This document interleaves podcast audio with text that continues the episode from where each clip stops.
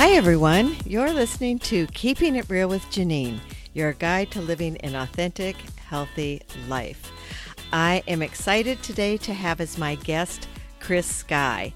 Now, many of you, I know, have heard of him, have heard him speak, but many of you probably haven't. And I'm going to let Chris introduce himself, but let me just say that when I talk to people who don't know about him or, you know, haven't heard him speak, that he really, in my opinion, Chris has done more for the cause of freedom. He's done more to help wake people up than anybody else I know.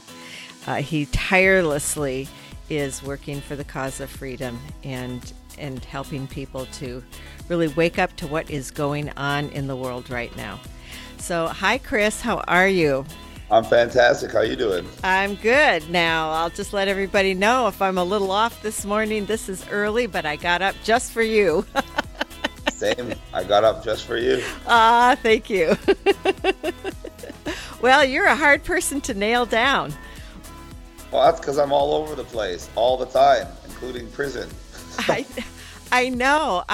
You know, it's interesting that 3 times when we have scheduled recordings, you were in prison. Yeah, just 3. No, actually, no, let's be more accurate. 2 times I was in jail. Only once I was in prison. Oh, okay. Oh, yes. So what, you know what? Maybe you better, so jail is like at the police. Well, okay. So if you go to jail, it means you got arrested and you went to the police station. Once you're at the police station, they put you in a holding cell. That's jail. You stay there. Usually, if you're lucky, you can get a bail hearing that day. Otherwise, you got to stay in there up to 24 hours or even longer if there's like a holiday or something. Mm-hmm. But generally, within 24 hours, you'll get a bail hearing. If you make bail, you get out on bail. If you don't, they send you to prison for another bail review or to go for your trial. Most recently, when I was arrested in Calgary, which was on March 26th, we had just finished my tour. We were in BC for 15 days. We had 14 stops in 15 days. We were booked Monday to Sunday solid, and the last date was actually in Calgary. And I don't know how many people know this, but 3 weeks ago in Calgary now, they put what they were calling a temporary court injunction against the protests, and they made it illegal to have a protest in Calgary, basically. Like, you couldn't march, you couldn't honk, you couldn't use any type of amplified speaking system, either a speaker or a megaphone or any of that. And they tried to say it was the same. They tried to use the same reason as they used in Ottawa, that the protest was disrupting the life and the businesses of all the people in Calgary. Meanwhile, this is a protest that would happen once a week on a Saturday with a few thousand people who would speak and then march through the streets for maybe an hour and then go back to their daily lives. So it was just an excuse, like all the other excuses during this pandemic, to steal more of our rights and freedoms. And because they couldn't use COVID as the excuse anymore, because before, if you remember, I actually got charged for this in Calgary. I broke what they called the 6-foot distance rule outside. They literally showed me pictures of me holding or shaking hands with people and hugging people and saying, "This is why we're going to arrest you." And so, but that got thrown out actually on March 25th, 2022, the day before they rearrested me. So when I went to this protest, I told the police straight to their face, I'm like, "Do you guys not see what's going on here?" I'm like, "Last time I was here for a protest, you guys said we couldn't gather because it's unsafe because of COVID. Now that you can't even use that excuse anymore, now you're basically telling everyone they can't gather because they're pissing off the government, and the government can tell people what they can and can't do, and you guys are enforcing." I said, "This is absolute bullshit." And I gave every single one of them a piece of my mind, and eventually the police actually left. We were at Prince's Island Park, and there was a few hundred of us at the park, and there was a few thousand people at the courthouse. And then we found out that at the courthouse, because it was public property, they were still allowed by the court injunction to have a speaker system. So I told everyone at the park, first of all, why do we have 2 separate events in Calgary on the same day? The whole point of protest movement is to bring as many people together as possible, not as many different groups together. No, you want one big group. Mm-hmm. So I told everybody, let's get together with the other group. So we started marching over there. And as we were marching over there, we got swarmed by a whole bunch of police who alleged that I had spoken a few words through a megaphone, and that gave them the authority to now arrest me. Oh, once geez. I got arrested, and I was in the cop car, I actually look at all the information that I could see on the screen, what they write about me, etc.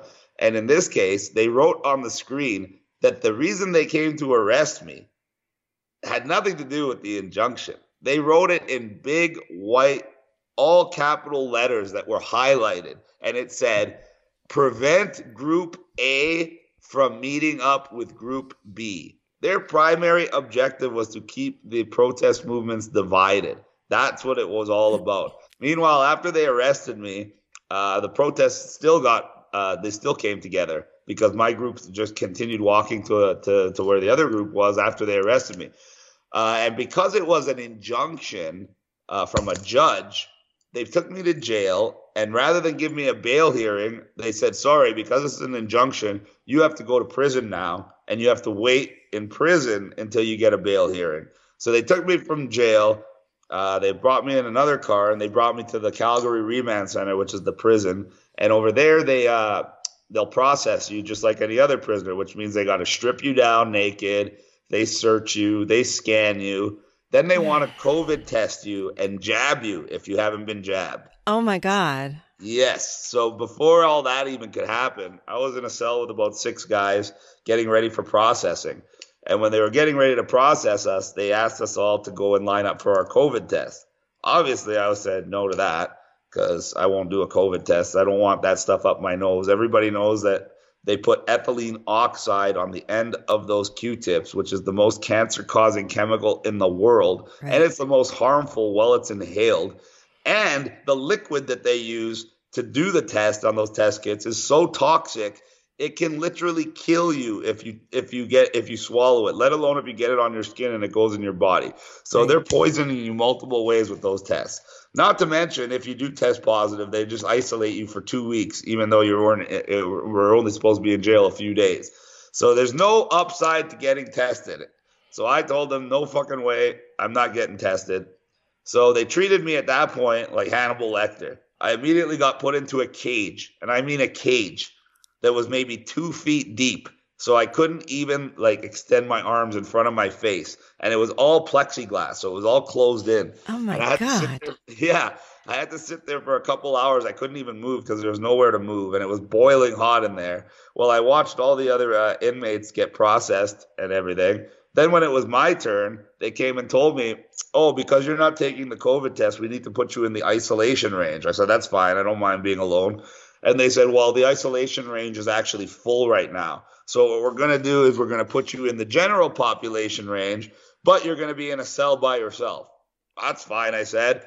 Little did I know, in the gen population range, every other inmate was getting out twice a day for an hour and 15 minutes each time. They had access to a gym, access to a TV, access to each other, access to a library, access to the showers, et cetera, et cetera.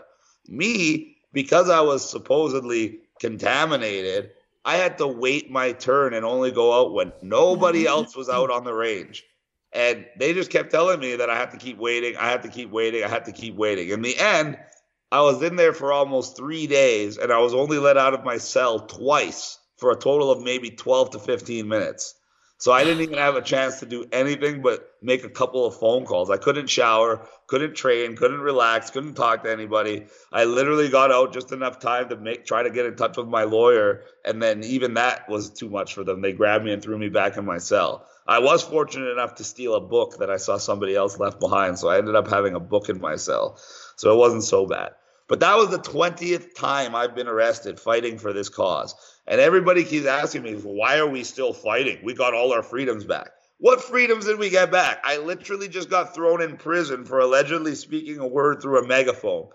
Our government still has every single mandate in place and, in fact, has made it a staple of his re-election campaign to keep all the mandates in place. Yet Canadians are walking around convincing themselves they're free. Why? Because Canadian men are the weakest, most pathetic display of so-called men in the history of humanity. You just walk around and they look at you and say, oh, well, I don't have to wear a mask anymore, so I'm free, or I can go to a restaurant and I'm free.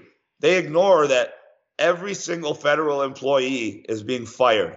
Every single corporation that has ties to the government, like airlines, banks, insurance companies, etc., are firing every employee that's not vaccinated. They are doing everything they can to continue everything that they've already done. All they've changed is they gave you a tiny bit of freedom back to give all the beta male cuckold cowards the ability to say, oh, we don't need to fight.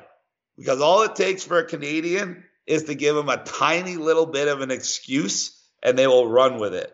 The men have done nothing in this country. They are the reason why Canada is the worst country in the world to live right now. And I'll say that. What other country in the world has mandates in place preventing their citizens from being able to leave their home province or even their country if they don't take a jab? Answer, Canada. What country is being lambasted on the world stage by every world leader? Canada. When the European Parliament kicked our prime minister out and called him a disgrace to democracy and a wannabe dictator, everybody around the world is cheering us on, yet Canadians are still walking around like everything's okay. It's absolutely pathetic. And we've been fighting this for almost 2 years, and they haven't changed anything. The only thing they've changed is tactics. They started with coercion. They told everybody, oh, take this vaccine and you'll get your life back. And when they couldn't fool enough people with that lie, coercion changed real quick to brute force. And they tried to mandate it for everybody and said, if you don't take it, you're a terrorist, et cetera, et cetera. And when when brute force was met with our own brute force in the name of the trucker convoy, they backed off. But they didn't stop. They just changed tactics again. Now, instead of brute force, they're using subterfuge. They got everybody worried about what's going on in Ukraine with Vladimir Putin. Well, they're telling Canadians that everything's okay and everything's back to normal when it's not. And so far, that has done a great job in giving Canadians the excuse to sit on their friggin' ass and pretend like everything's okay. There's a reason I went to BC on the tour is because BC is the weakest part of all of Canada. They have the most compliance there. That's what I mean by weakest. Why do you think that is, Chris? Well, number one, it's got a very high Asian population. Like almost 13% of all of BC is Asian. And if you look at the masks and you look at all the other mandates, nobody complies like the Asians. Asians already wore masks before COVID. So when they told them to wear it for COVID, it was like second nature to them. So people can pretend like there's no difference between races and ethnicities. There's a huge difference. You can go to Aberdeen Mall right now in just outside of Vancouver in Richmond. Gorgeous area, high-end mall. 99.99999% of the people in there are Asian, and 99.999% of the people are wearing masks. It's really that simple. Wow. There is a huge disconnect between different ethnicities on government trust and compliance. And when you have a whole segment of the population that's going to comply, like almost 100% of them, that's going to bring up the numbers. On top of that, in Vancouver, you have just very laissez-faire attitude by the people. They believe that they can just go along to get along. They believe that complying is the way through this. And and if you think that's true, well, I'm in Alberta right now where we have the least compliance. And guess what? We got rid of the vaccine passports faster than anybody. We got rid of the mask mandates faster than anybody. And they can't keep them because they only got 30% of the population boosted. If nobody takes the vaccine, ladies and gentlemen, this all ends. It's that simple. They don't get 70+% of the people jabbed. They cannot do restrictions. They cannot do travel mandates. They cannot do vaccine passports. They can't do any of that. But as long as the stupid, sad, weak Canadians keep rolling up their sleeves and keep doing as they're told to their own detriment, the government is going to put more and more and more restrictions. And they learned their lesson from last year. They saw that we still had the ability to fight back when push came to shove. So what are they doing now? They're passing all kinds of new laws to make it virtually impossible for Canadians to fight back, like that protest injunction. If they make it illegal for somebody to walk down the street with a megaphone or honk their horn or talk to you, you can't really speak about what's going on, can you? So that's what they're trying to do. They want to make it so you can't speak out in person. Then they're passing bills like C-11 to make it impossible for you to speak out online. And if you can't speak out in person, you can't speak out online. Wow, then they've taken another right, your fundamental right of free speech. And if you don't have a fundamental right of free speech, all your other rights are null and void. And they know this. And that's why they're coming for free speech harder than ever before. They're literally going out of their way to draft all these policies to try to make people submit. For instance, look what Disney just did. Mm-hmm. Because who's the ones that are resisting the most? It's the so-called white people. I hate using that word because we're not white.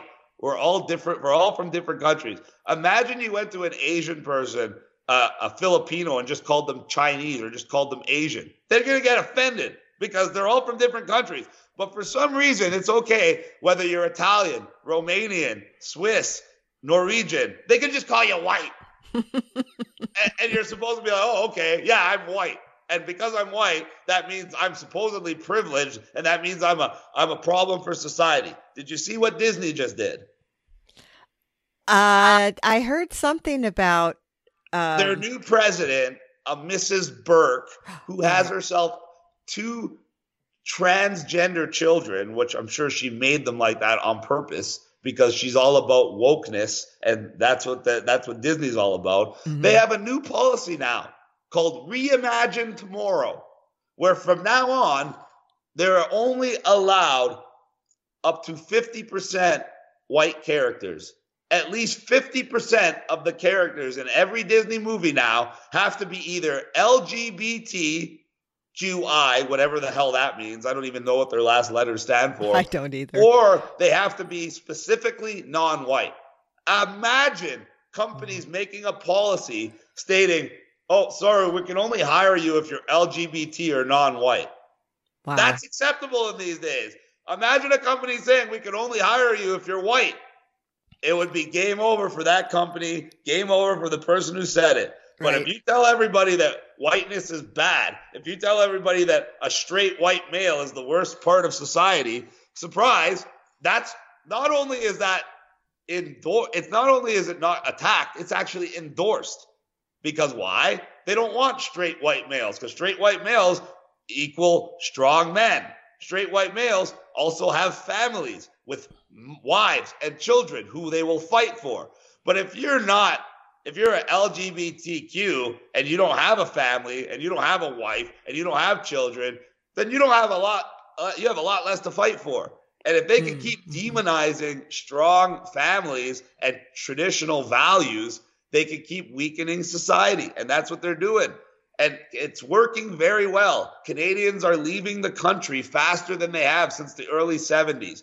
And this is only accounting for Canadians who have actually relinquished their citizenship, not counting the countless and countless and countless of Canadians who simply left. Mm-hmm. They kept their Canadian citizenship, they kept their Canadian passport, but they just left with no plans of coming back. So these are all the real Canadians leaving. And what are they trying to do? They're trying to replace them with what they're calling new Canadians. Hundreds and hundreds of thousands of them a year, all coming from third world countries that have no Charter of Rights, no Constitution, no Bill of Rights, and are coming for one reason: universal basic income. They're coming for free money paid for by Canadians so they can send that money back home, where they really came from, where they really care about. These people are coming to Canada and they don't care about Canada. They're coming to Canada because it's a free paycheck, and they're coming to Canada so they can exploit Canada. And Justin Trudeau is using that to his advantage. And that's why the Bill S-233 is the most dangerous bill that's ever been put forth in our country. And if people don't know what that is, it's a universal basic income bill that's like CERB payments, but for every woman and child over 17 years of age in Canada for the rest of their lives. Chris, why is this happening? What's the end goal here? The end goal is complete and total control over Canadians and the rest of the world. So they're doing everything they can to weaken you, everything they can to take away your ability to fight back, and then they're going to do everything they can to put the control grid in place where they can track, monitor, trace, and control every single transaction you do and every single place you go. And they already did it. The framework's already there. They already got Canadians used to the idea that they can be told they can't go to their work. They can be told that they can't open their business. They can be told that they have to stay home. They can be told that they have to check vaccine passports on their fellow citizens. And guess what? Our stupid, spineless society complied with every single thing the government said. So when you comply, you're going to get the result that they want for you, not the result you want for yourself. If you want a result for yourself, you're going to need to make your own decisions, and you're going to need to make decisions based on what's best for yourself, your family, and your children's future. For the last 2 years, the vast, vast majority have just sat there living on their knees with a mask on their face, waiting to be told what to do. And everything they've been told to do is against their own interests, against their family's interests, and against the interests of the country. But because they're weak, because they're stupid, and because they don't want to fight back, because they're afraid of supposed consequences, they are going along with it.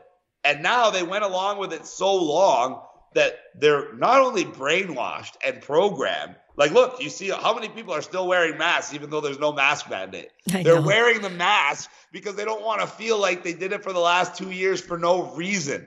Because even the stupidest person is smart enough to understand that if you weren't safe with a mask yesterday, you are safe with it today. It doesn't make any sense. Just because the government said you're safe and it's happening in different times and different locations. No. It's all about how weak and how stupid the population is. And the weaker and stupider they are, the more they comply. And the more they comply, the more restrictions they get. And the longer those restrictions take place. And that's what this is all about. This is about training people to have less and less and less, because they want you to own nothing and be happy.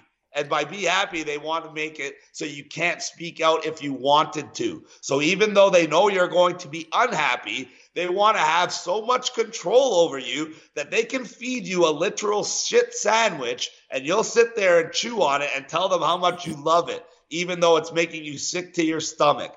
That's what they're doing to people. They're literally training them worse than dogs to take as much abuse as possible while pretending it's okay. That's literally what the definition of tolerance is. Tolerance is putting up with something you know is wrong. And that is the biggest virtue they want Canadians to have. You're not virtuous if you stand up for yourself. You're not virtuous if you're a strong member of society. You're not virtuous if you're fighting for people's rights or standing up for your family. No, you're virtuous and you're a good citizen if you tolerate everything the government's doing to you. Well, oh God, you know, Chris, I was just watching a video clip of the, what's his name? Harari. He's Klaus Schwab's mentor.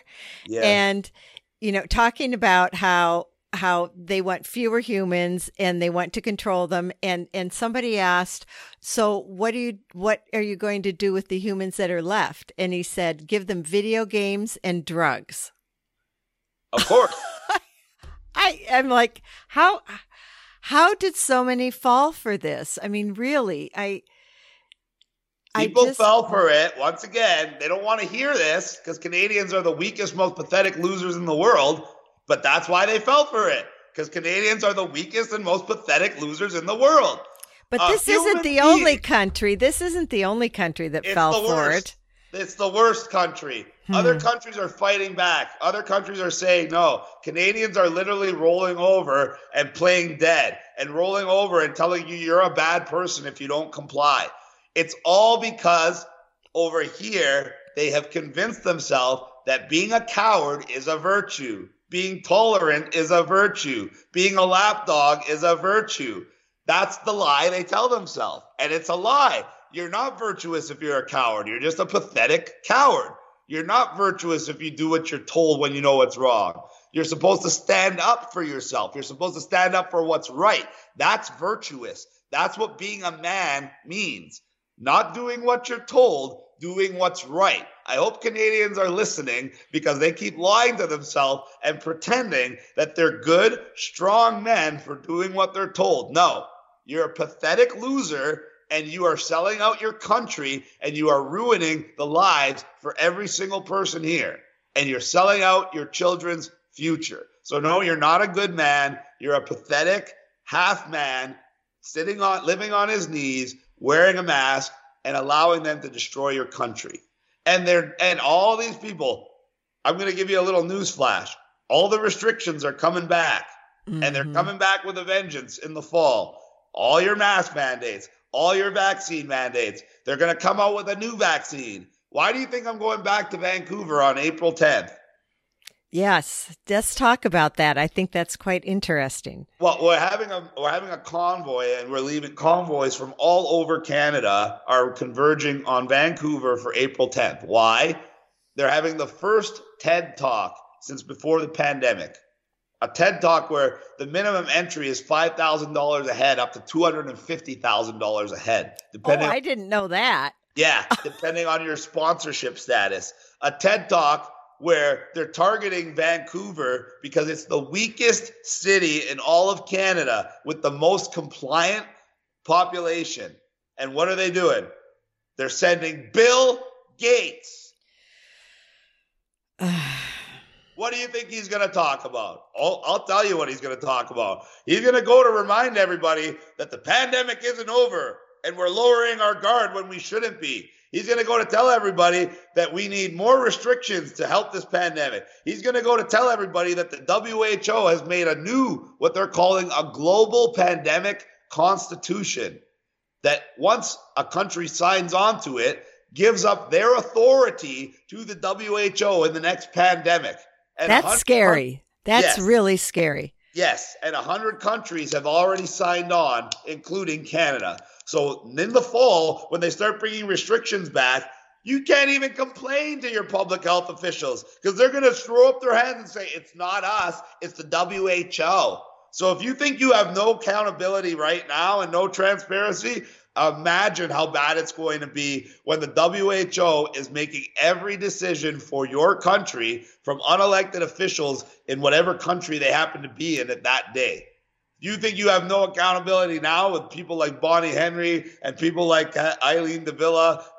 Imagine what it's going to be like when they're naming some unelected bureaucrat in another country thousands and thousands of miles away.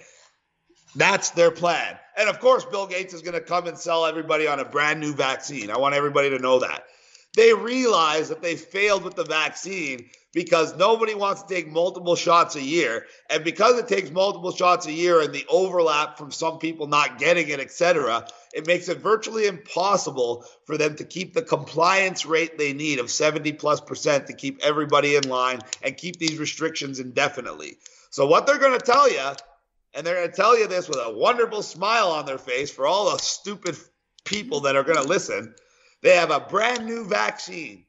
It's way safer, way more effective. It works on the variants. And it doesn't matter which vaccine you've taken or haven't taken, this vaccine will work for you. And the best part of all, you only need to take it once a year, like a flu shot. So now they're going to bring that out in the fall and try to use a massive propaganda campaign combined with lockdowns and restrictions to get 70+% of the people to take it in the fall, just like they would a fluke shot. And if they get it, surprise, it'll be mandated. And then every single year, you will not be able to live life unless you go and get your friggin' shot. And at that point, they've won. Now they have their control grid in place. They have their vaccine passport system in place. The only thing they got to bring out at that point is their digital currency, and that's coming. They already have the digital ID, and if people don't understand how dangerous digital ID is, then you're also stupid. I'm sorry, there's no other word to describe it but stupid. You can't claim ignorance anymore because people have been talking about this stuff for years. So it's one thing if it's something you never heard of. It's another thing when people have told you exactly what it is, and even people like Klaus Schwab go on TV and tell you how they're going to use it to control you. If you get digital ID, and it's not going to be mandatory at first, just like the vaccine. It's going to be voluntary until enough people are stupid enough to use it, And then once enough people are stupid enough to use it, surprise, it's going to be mandatory. And then we're completely fucked. Because if you take a digital ID and you allow them to put that into society, now you can't use social media. Because as soon as you say something they don't like, they'll ban you. And you won't be able to make a new account because you'll have to log in with your digital ID. You won't be able to bank because with their social credit score and the banks being partners with the WEF, if they don't like what you do, they'll just block you from your account. And if people think that's far-fetched, that's what happened to me. I got out of jail on prison on March 28th. I went to one of my banks. I went to RBC Royal Bank. Everybody knows RBC. I didn't know that they were a partner for the World Economic Forum. I found that out recently. Mm-hmm. Well, a lot of people have been having their bank accounts frozen by the government, which is already terrifying and illegal and should raise a million red flags.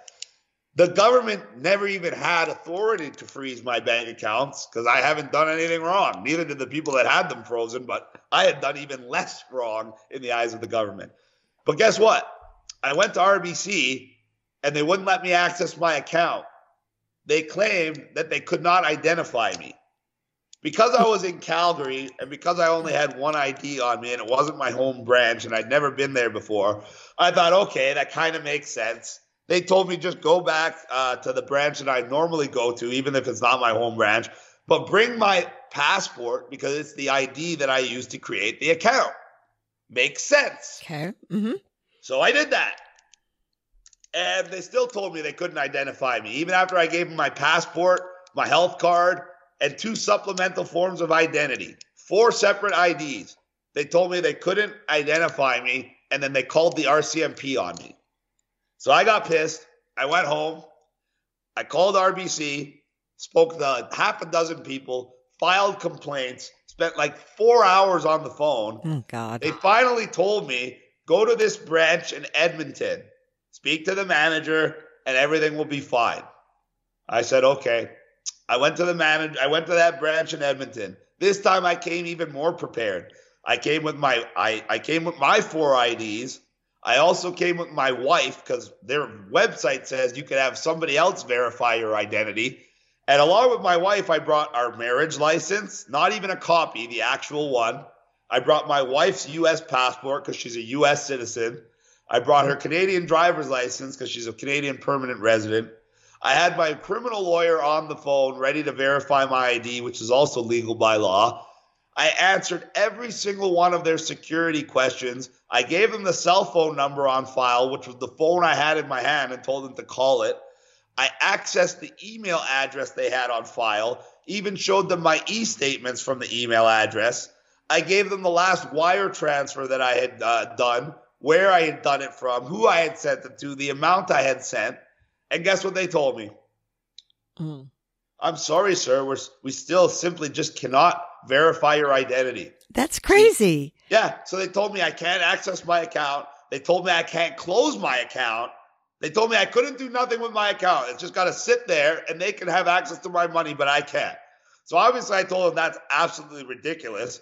So the lady, and I have this on video, which I sent to you, the manager says, yeah, it is kind of ridiculous. So if you wait here, I'll call the fraud department and we'll get it settled. So she asked my wife and I to wait there while she called the fraud department and took my IDs with me. I said, sure. We waited there while she supposedly called the fraud department. Instead, she called the Edmonton police and told them that I was causing a disturbance at the bank because I had videotaped the encounter. So all of a sudden, while I'm waiting for the fraud department, three Edmonton police officers show up looking for the so-called incident that I'm causing. I was sitting there waiting. And I told the officers, I'm like, the only reason I'm sitting here waiting is because the branch manager said she was calling the fraud department to get my identity verified. We're not waiting here because they told us to leave. If they told us to leave, I would have left. And the manager came out with my IDs and had to admit to the cops exactly what I said. So the cops just said, well, they're asking you to leave because you videotaped. I said, okay, officer, is that against the law? They said, well, no, but they don't like it. Well, of course they don't like it because they just caught them on video doing illegal, disgusting, immoral shit. And after that, I left the bank. I got a call from the RCMP, who told me I should be filing a complaint against the bank, which I did. And after I filed another complaint against the bank, I finally got my branch on the phone because they told me only my branch could solve this problem. Guess what happened when my branch came on the phone? What? Oh, we can't identify you over the phone. You're going to have to go to a branch in person, which I'd already done 3 times. And then they told me, but the branch might not want you there because you tried to videotape at the other branch. So basically, once again, my home branch telling me they won't give me access to my account, won't allow me to close the account, and I now couldn't go into a branch in person because they didn't want me there because I had filmed. So basically what they're telling me is, no matter what, I won't get access to my account, and they're planning on keeping my money. This is crazy, Chris. Excuse me. Somebody higher up must be telling them to do this. Obviously, and I'm going to get my money back one way or the other, even if I have to go to Ontario in person to the branch where I opened it. Or worst case scenario, I'll just write myself a check from the account for virtually all the money in the account because my account is still active. It's not blocked or frozen. Mm-hmm. They just simply won't give me access to it via my bank card. So if they want to play games, we can play games. But I'm going to expose them. I'm going to give that video to every single person. I have multiple videos because I went to multiple banks and got the same treatment. So I have 2 videos from inside the bank where they literally just lie to my face, pretending they don't know who I am, even after they Google me and see about 1 million Google images of me. And then I have the phone call that I made with my bank, with the branch manager at my branch. So I have 3 separate interactions that show how disgusting this is. And this is just the beginning of the social credit score, ladies and gentlemen. Pretty soon it won't be just your bank. You'll be going anywhere and they'll tell you, oh, sorry, we can't accept your payment because of what you said online or because of who you talk to. That is what they want. That is where they're headed, where every single thing you do, every transaction you make is monitored by the government, tracked by the government, taxed by the government, and of course, must be approved by the government. In fact, if you talk to our friends across the pond in London, England, they already have what they are calling safeguards in place. So you can use your bank card at the local grocery store and try to put $40 in groceries, and guess what happens? What? It gets blocked. And then your bank will contact you via your cell phone and make you put in a special PIN code to show that it's you. That's going on in the UK already? I didn't know that. That's happening. You cannot even buy your groceries without your bank having to get you to verify that it's you. Why are they doing that? Because they want to make each transaction as hard as possible. Why? So you just give in and go with the digital ID. Because when they tell you, oh, this won't happen anymore, once you sign up to digital ID and just scan your phone or scan your hand once we chip you, then everything will be fine. So they're going to do whatever they can to make your life miserable so you will go along with the digital ID, just like they did with the vaccine. How many people got the vaccine because, oh, they wanted to travel, or, oh, they wanted to go to the gym, or, oh, they needed it for work, or, oh, they needed it to see their family? They come up with any rationalization, any excuse. The reality is they are using massive coercion to get you to do what they want. And then people pretend like they didn't have a choice. That's the rationalization Canadians love to make. Oh, I needed to take the job. I needed to travel. Or I needed to take the job because I wanted to go to the gym. No. As soon as you give in, you have lost. There's a reason the only way out of this is called united non-compliance. And that means people coming together and not complying. And all around the world, I have proven over and over again that the countries that comply get the most restrictions, and the countries that do not comply get the least restrictions. There is a reason why Florida and Texas are free and New York and British Columbia are not, and it's called compliance. So when people keep talking about fighting for freedom, that fight looks different for everybody. For me, fighting for freedom means I got to get arrested 20 times. For the average person, fighting for freedom means to just say no to their vaccine and their digital ID. It's that simple. That's all people have to do. But people will rationalize because people are weak. People will justify because people want to pretend like they're not part of the problem. The moment you got vaccinated, the moment you put a mask on, the moment you got a vaccine passport, you are part of the problem. You are enabling and perpetuating this. And whatever personal excuse you can come up with, not reason, not justification, not rationalization, it's an excuse. Whatever excuse you can come up with is just that. A petty, pathetic, selfish excuse. That's simple. Chris, I'm hoping that people are waking up. I think in the beginning, you know, people didn't realize what they were going along with. I mean, now it's become pretty obvious. And if people feel that this is crazy, that it can't happen, it's been happening for I don't know how many years, but quite a few years in communist China. You know, they are completely... It's happening right here, right now. How come people say it's not happening? You can't even leave your friggin' country, you fucking losers. I'm sorry, but that's the height of lying to yourself, the height of denial, pretending like nothing's going on. Millions of Canadians are out of work. Millions of Canadians cannot leave their province or their country.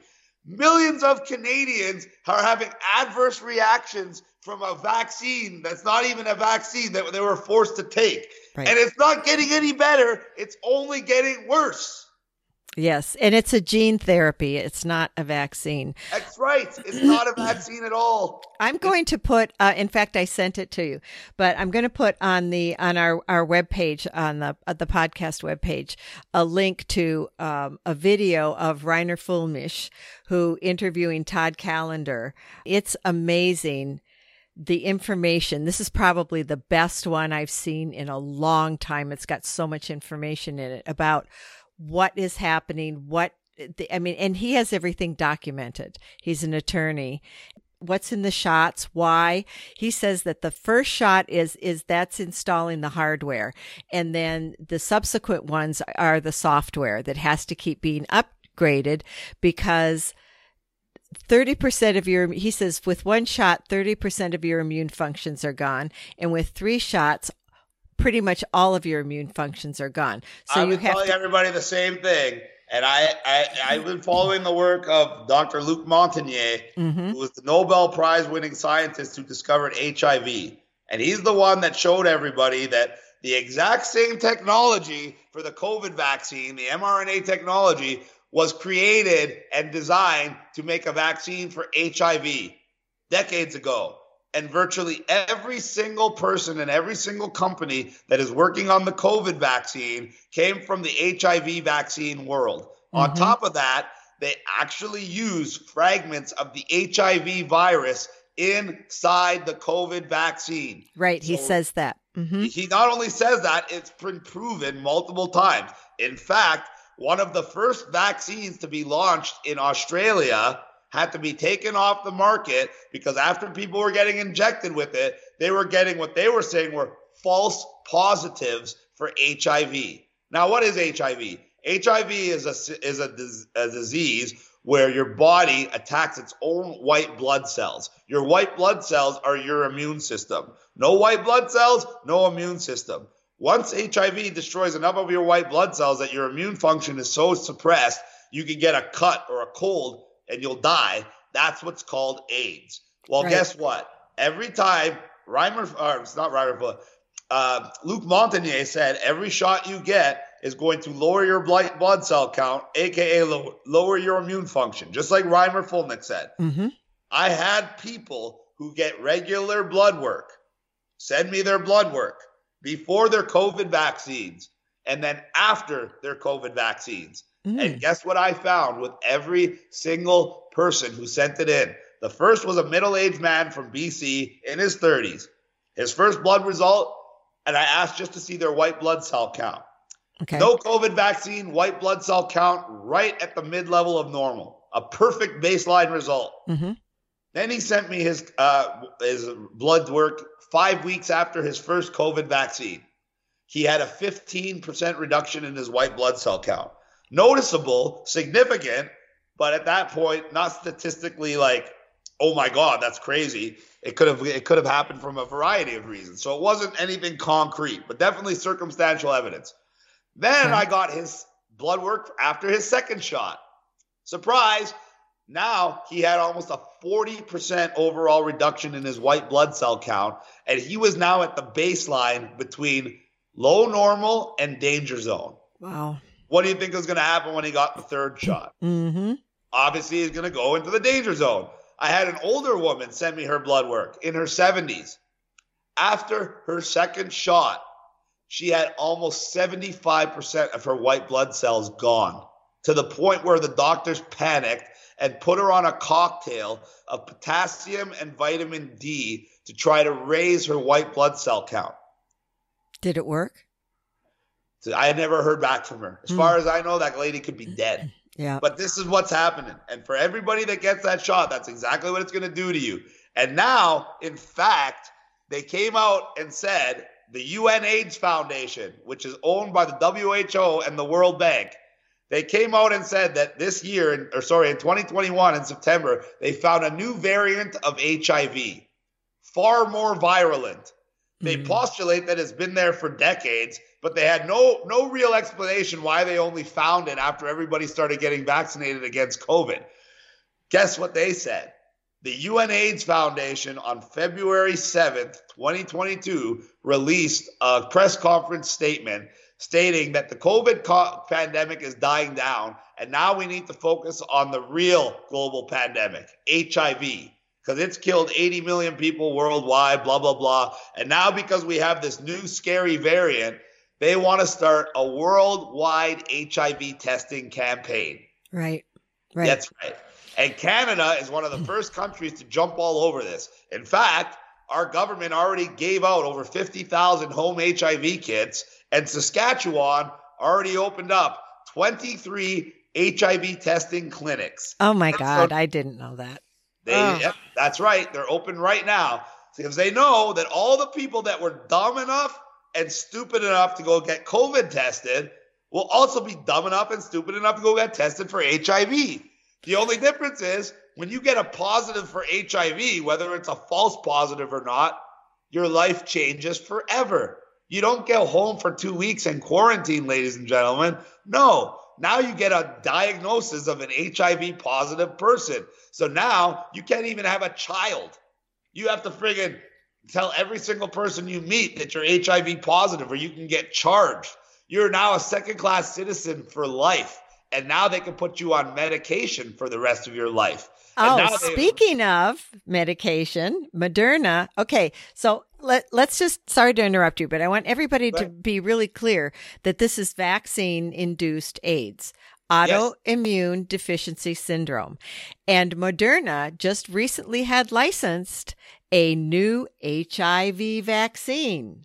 That's right. Well, go figure. That's right. And that's what they want to do, because guess what? Now that they got all you stupid people to download your little QR code for your vaccine, your COVID vaccine, guess what? That little QR code doesn't just talk about your COVID vaccine. Right. It has so much information about you. It's part of the digital ID. Your digital ID is not just a digital version of your driver's license or passport, ladies and gentlemen. Your digital ID says everything about you, including your credit score, your sexual preference, your HIV status, your criminal record, etc., etc., etc. So once they get you stupid idiot to get tested for HIV, now they put you in the HIV positive category, and every time you get scanned, which will be every friggin' place you go, every single person you meet is going to know that you're an HIV positive AIDS case. That's what they want. They want a real tier two-tier society. And that's what they're going to get. You know why? Because people are so goddamn stupid, they will do whatever they're told. If your government told you to go get injected with an AIDS vaccine, you will, because you got injected with a COVID vaccine because you were that stupid. So they know that you're that stupid to go get injected with an HIV vaccine. And what do you think it's going to do to you? You think it's going to make you healthier? Or do you think that every single vaccine you take makes you less healthy? less healthy. And, right. and a lot of this, I forget, I had listened to Dr. Lee Merritt quite a while ago talk about, because she is an MD who was in the Navy, and I believe she was in a bioweapons program for a while. And she talked about how there's a term for it, and I can't remember what it is, but the injection is step one, and then it's down the line where the person dies or the person has serious injury, and you can't connect the two because it's not happening right away. Well, they designed this vaccine, this gene therapy, very, very intelligently. What it does, and a lot of doctors will tell you this, the spike proteins, etc., they exploit whatever genetic weakness is in the host. Mm-hmm. So if you're someone that was prone to get cancer, you're going to get it a lot faster. If you were going to get diabetes, you're going to get it a lot faster. If you were going to get liver disease, you're going to get it a lot faster. And of course, there's the people that just die of heart palpitations and strokes and all the rest of it. So you're going to see virtually all these causes of death rise. And we already have. If you look at the insurance companies monitor death rates by age group. Mm-hmm. And every single age group has seen an increase in death rates in 2021 after the vaccine was induced. And it's death rates from all different causes. And it's because the vaccine causes death to manifest in whatever your genetic weakness is. Just like they can do DNA mapping. Does everyone know what DNA mapping is? Maybe you should explain. Well, they take a sample of your DNA, your blood, and they run it through their artificial intelligence quantum computers. And it will tell, the computer will tell them what diseases you are most prone for, what you are most likely to die of, and when you are most likely to die of that disease. Mm-hmm. Well, apply that to this vaccine, and the vaccine just speeds up that process. And the more doses you get, the faster it speeds it up. It's not an accident that if I could be talking to 10,000 people live, I'll ask them, how many of you know someone who died or was seriously injured by COVID? I could count the number of hands in the air. Mm-hmm. Then I ask, how many of you know someone who was injured or killed by the COVID vaccine? And virtually every hand in the air goes up. Right. It's that simple. Right. It's that simple. So Chris, does it do any good to write your, in the States, your congressman, your representative, your senators, the people in government? And does that help at all? Or, what can you do to make a change besides not complying? On the very local level of the small townships, yes, you can get to your MPs, you can have influence. If you're talking about the big cities, like Vancouver, Toronto, they don't listen to you and they don't care. They're going by the agenda. Mm-hmm. So that's why this fight is won, not in the big cities. That's why I travel to all the smaller towns. Because when you travel to the small towns, A, people are listening. B, people talk about it. And C, people put it into action. And not complying is not just a simple thing. Not complying is the only way out of this. Because you're not complying with everything. You're not complying with the vaccine. You're not complying with the mask. You're not complying with the stay-at-home order. You're not complying with the business closure. You're not complying with the vaccine passport. When you do not comply with every part of their agenda cannot succeed. The only way their agenda can succeed is if you give up like a loser and do what you're told when you know it's not in your best interest.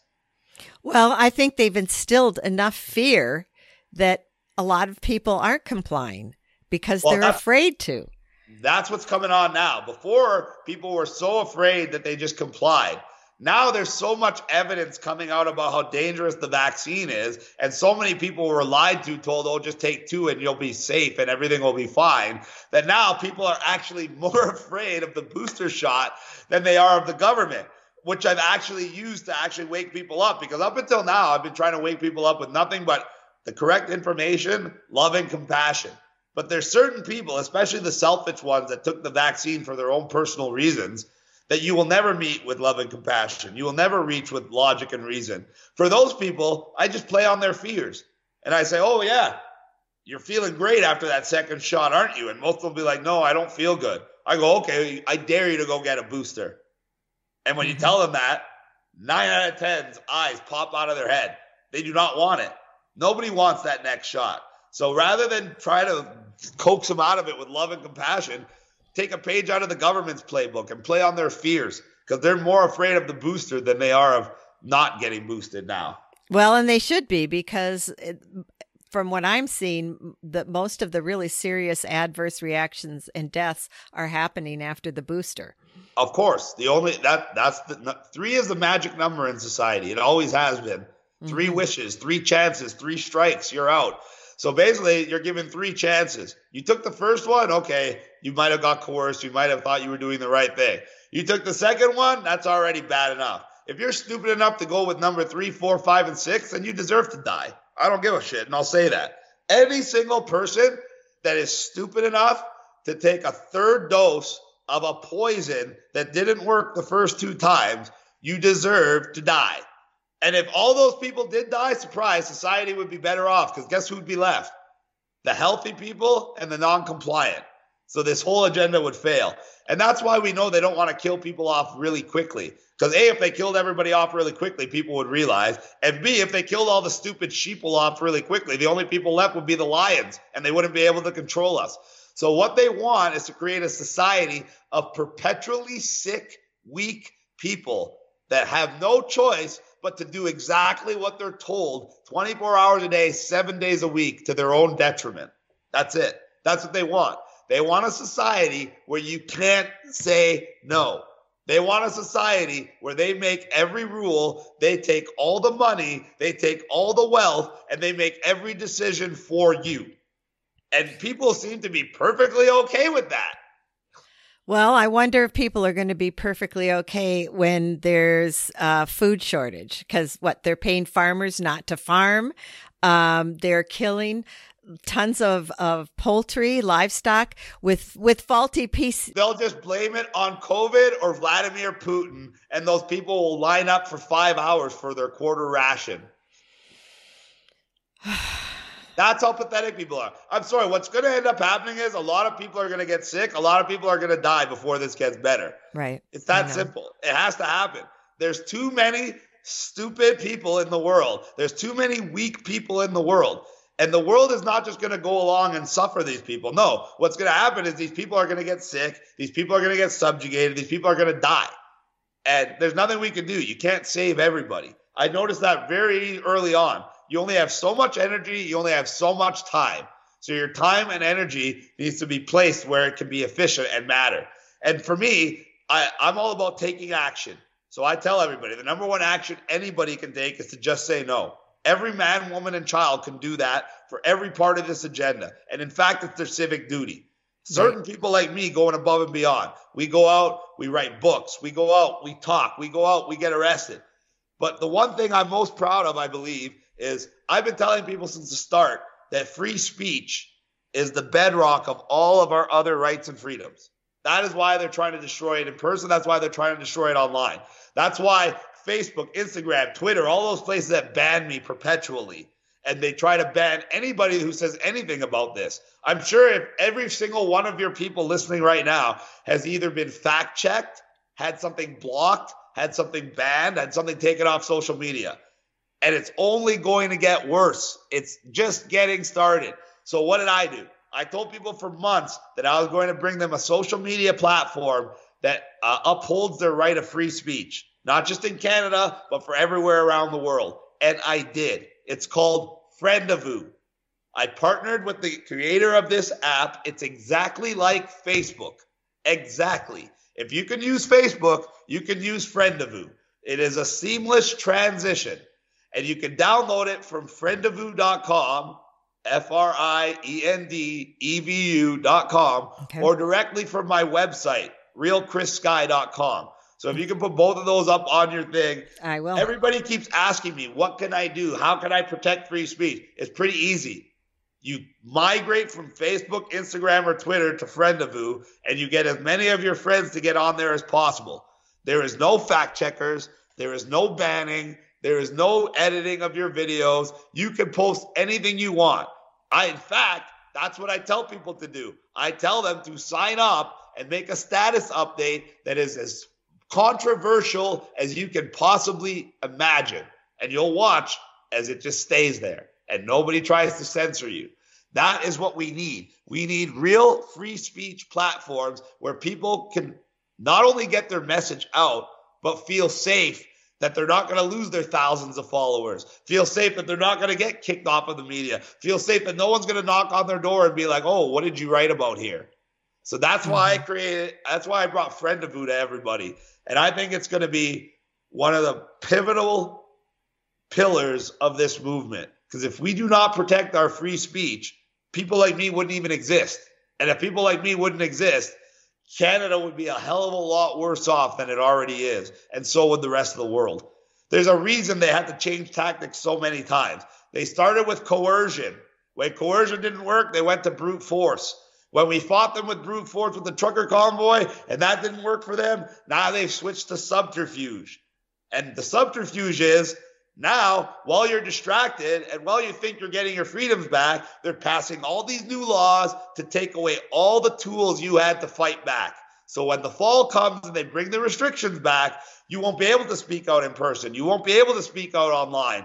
And then they've won because the agenda goes unchallenged. And the moment their agenda is no longer challenged, the moment they no longer have to change courses or change plans, they just keep moving forward with what they got, and every single day we lose more of our rights and freedoms and our wealth, and every single day they get more wealth, more property, more power, more control, to the point where it becomes they have so much power and control that we no longer have the ability to fight back. That's what they're trying to do. They're trying to get us to that point where we are no longer citizens. We are officially slaves. Mm-hmm. Oh, and speaking of slaves, that was one of the things that this Todd Callender brought up, was that the slavery laws only apply to humans. They don't apply to hybrids. And once you have synthetic proteins injected into you, you are the intellectual property of whoever that patent belongs to. You're 100% correct, but 99.9% of people will just roll their eyes when you tell them that. Just like they'll roll their eyes when you told them a mask isn't good for them. Just like they rolled their eyes when I told them that hand sanitizer is toxic. Just like they rolled their eyes when I told them their test is toxic. And what happened? A year later, they had to recall 50 types of hand sanitizer because they're toxic. A year later, they told you that they have the most toxic cancer-causing chemicals of all time in the COVID test. And a year later, you find out that the jab you've been injecting yourself with is the most toxic substance of all kind. But let's just keep on listening to what the government tells us and keep on doing what we're told, because it's done really well for you so far. Yeah.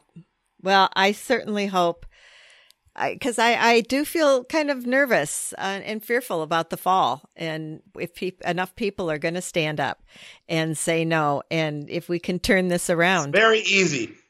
All people have to do. They let you take your mask off now. They let you go to a restaurant without a vaccine passport.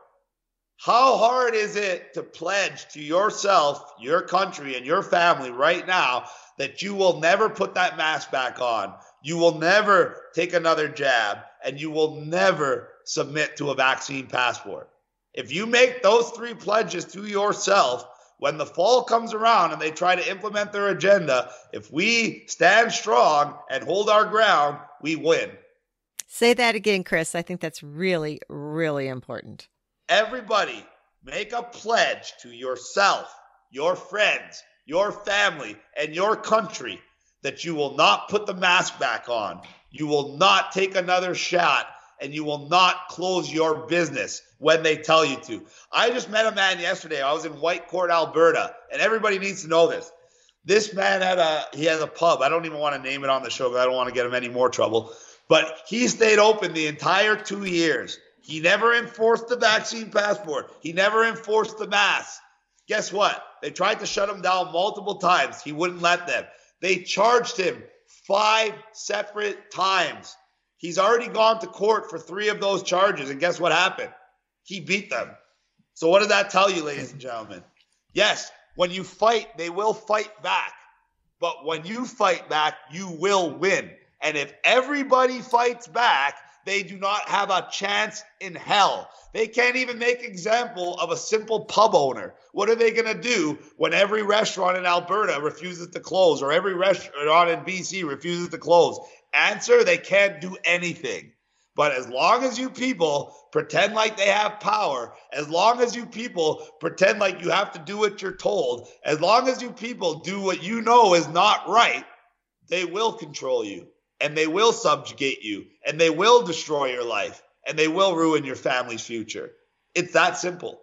It's all on your shoulders. I know that sounds like a lot of responsibility because Canadians hate responsibility. Canadians are more than happy to allow the government to virtually make every single decision for them because responsibility is scary. Responsibility means that you actually have to think for yourself, and you actually have to actually suffer the consequences of your actions. And now Canadians have been so dumbed down over the last few generations, so weakened by political correctness and propaganda like Disney's Reimagine Tomorrow campaign that the average Canadian male, and I can't even call them a man because they're not, the average Canadian male is walking around with low testosterone, low self-image, low self-esteem, and does not have the physical or cognitive ability to stand up for themselves or their family. That's the reality. The average Canadian man is weaker now than they were 20 years ago and way weaker now than they were 50 years ago. And you can blame anything you want. The reality is you're all at fault. Every single individual that allowed themselves to pretend that they didn't have to be strong, that they didn't have to be a man. Yes, you do. It's that simple. You want to be a little pussy bitch? That's fine. And that's why you're being treated like a little pussy bitch. The government is going to treat you exactly how you let them. There's a reason why they have to keep arresting me. There's a reason why they have to keep silencing me, because I'm a real man. I live on my feet, and I actually fight for what's right. So you can be like me and actually try to be part of the part of what's right and help the country, or you can pretend that you're doing the right thing by complying. But all you're doing is lying to yourself, lying to your friends, lying to your family, and selling your country down the river for the reason that you simply don't have the balls to be a true man. It's that simple. So all you pretend men watching this, talk as much shit about me as you want. We both know that you wouldn't say a goddamn word to my face because I'm right. It's that simple. Mm-hmm. Well, you know, those are strong words, but I think that's what's needed now. I mean, people really... we're getting to the point where if more and more people don't wake up, it will be too late. And that's right. And that's what they're getting at. We're getting to that point of no return. And guess what, ladies and gentlemen? I'll be fine. I have the resources. I can escape. I can go live on a beach somewhere and no one will find me. And me and my family will be fine. But you won't be. You will not be. Millions and millions of you will not. Mm-hmm. I will escape. I will be fine. Let me say that again. I will thrive no matter what. But you, all you pathetic losers who pretend like you're doing the right thing and I'm doing the wrong thing, you're all going to fuck yourselves really bad. That simple. You can tell me I'm wrong. You can tell me I'm an asshole. You can tell me all this. All you're doing is lying to yourself like you have been the last 2 years. The only way out of this is to act a little more like me. The only way out of this is to admit that you've been played for a fool. The only way out of this is to pledge to never go along with their mandates ever again. I hope I made myself clear because I got to run now.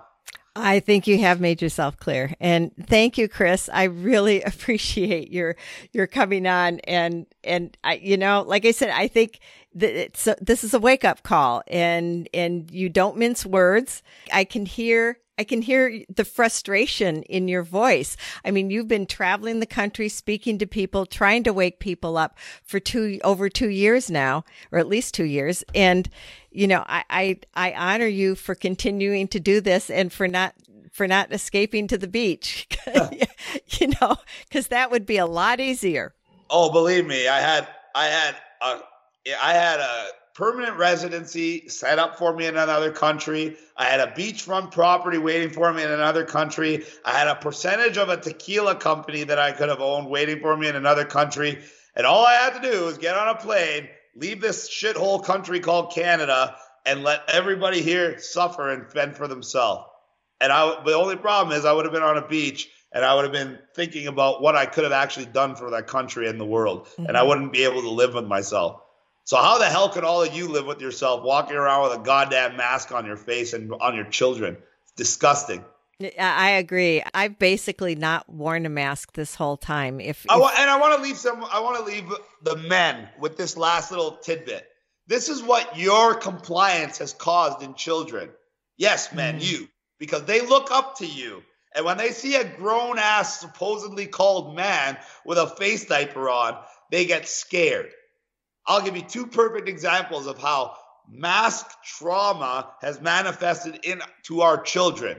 I was on the ferry to Vancouver Island. I saw nobody wearing the mask because there's no mandates on the boats anymore, thank God.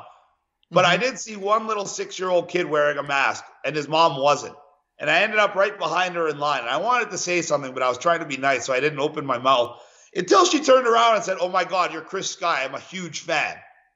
So I said, "Then why the hell is your kid wearing a mask, lady?" She said, "Watch this." She went to take the mask off the children's ear, and immediately he started kicking, shrieking, and screaming like he was going to die. And she started crying and said, "This is what happens anytime someone tries to take the mask off his face, because for the last 2 years, everywhere he goes, he's seen big grown men with muscles and tattoos and facial hair wearing these masks like little fucking bitches." And it got him so terrified that he really believes he will die if he takes that mask off, because he cannot understand why a grown adult male would be wearing one if it wasn't required. That's one. Wow. That's one. That's what you masked men are causing in the children. And if that didn't make you feel bad enough, I went to an event in Nelson.